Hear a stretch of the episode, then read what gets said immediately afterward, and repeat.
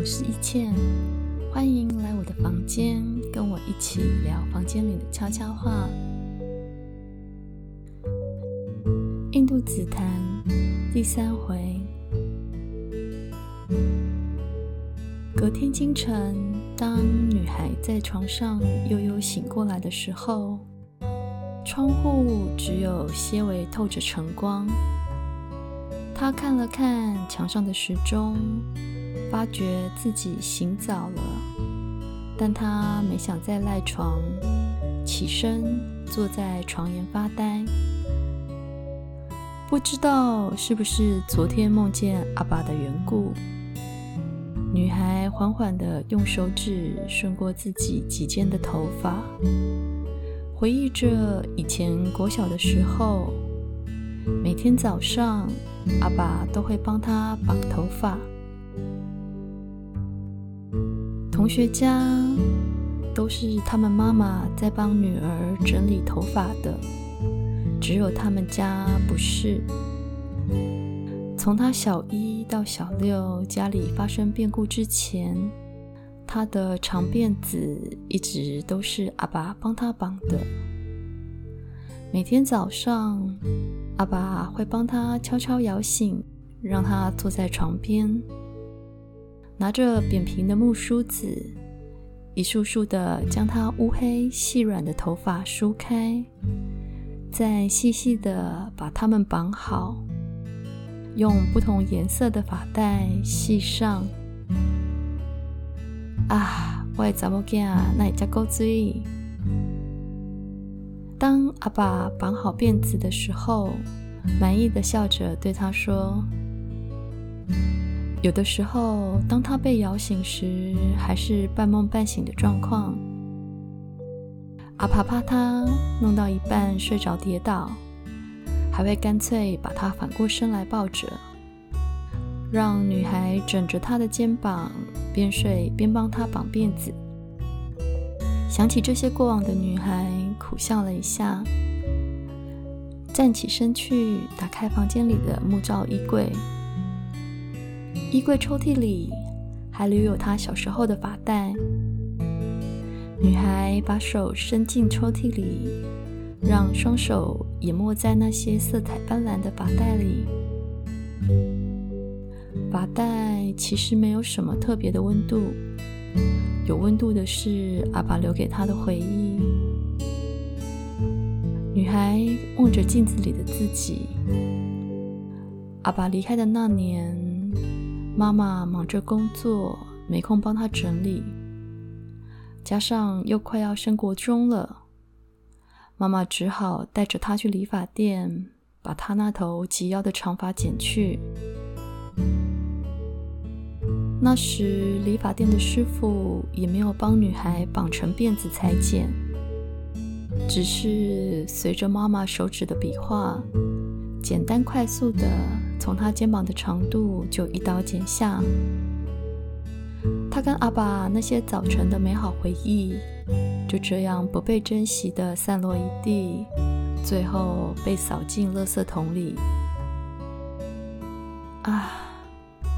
女孩又叹了口气，看了眼时钟，发觉时间已经不早，她才慢慢换了制服，背着书包准备下楼出门。还是一样的早晨，相同的客厅，只是今天客厅桌上没有外婆准备的早餐。女孩先是去敲了敲外婆的房门，外婆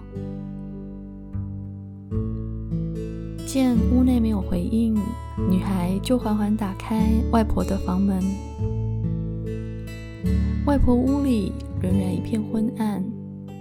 外婆在床上见女孩探身进来，于是说：“我今仔日身体不爽快，你家己去买早顿吃。”外婆说身体不舒服。女孩看了看妈妈的房门，知道妈妈已经出门，想来今天妈妈跟她都要买外面的早餐吃了。女孩心想：“妈妈昨天晚上几点睡觉？好像很晚了。女孩一点都不记得。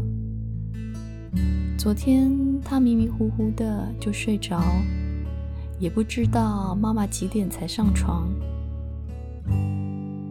身穿制服的女孩推开纱门，从家里走出来时，她正想着这些事情，手松了松，纱门就弹了回去。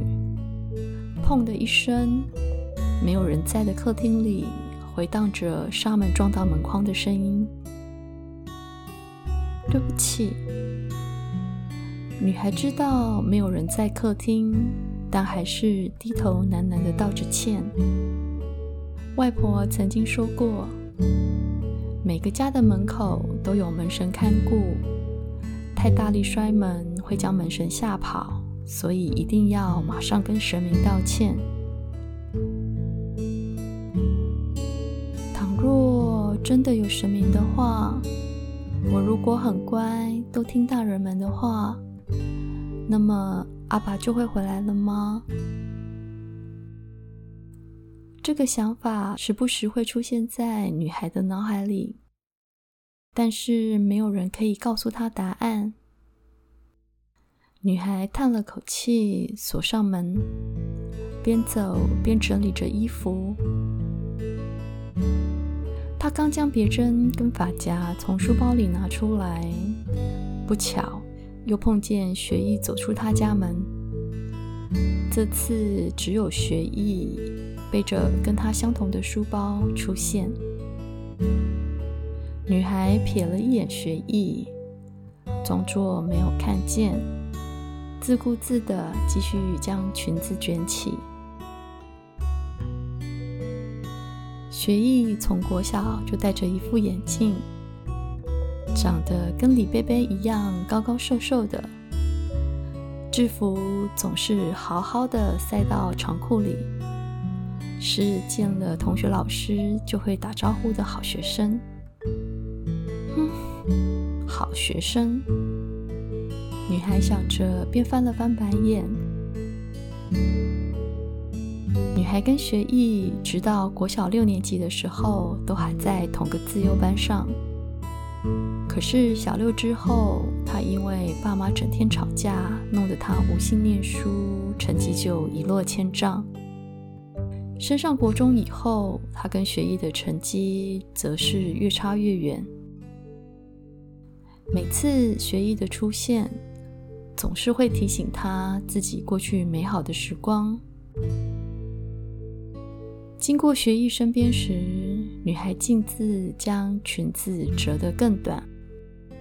她想，像学艺这种好学生，一定看不惯她这样不管学校规定穿着的女生。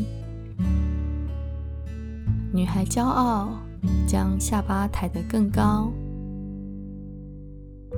这天下课的时候，班上的同学们仍旧笑闹喧嚣。女孩觉得烦，从抽屉里拿出耳机戴上，双臂交叠的就趴伏在桌上发呆。人生到底是怎么回事呢？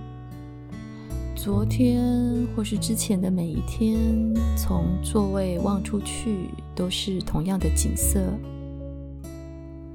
人生是比课本更困难的习题。女孩侧趴着，望向教室外的阳光跟风景。念书有什么用呢？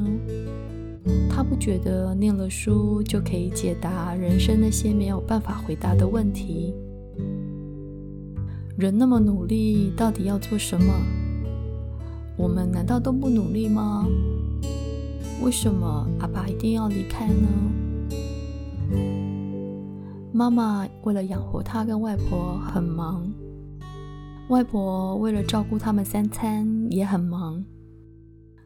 大人的时间都被繁忙的生活填满着，在没有空隙可以听他诉说关于人生的这些疑问跟迷惘，家里没有人会注意到他。说真的，就算他今天把裙子折得再短，说不定妈妈跟外婆也不会发现的。印度紫檀，下回待续。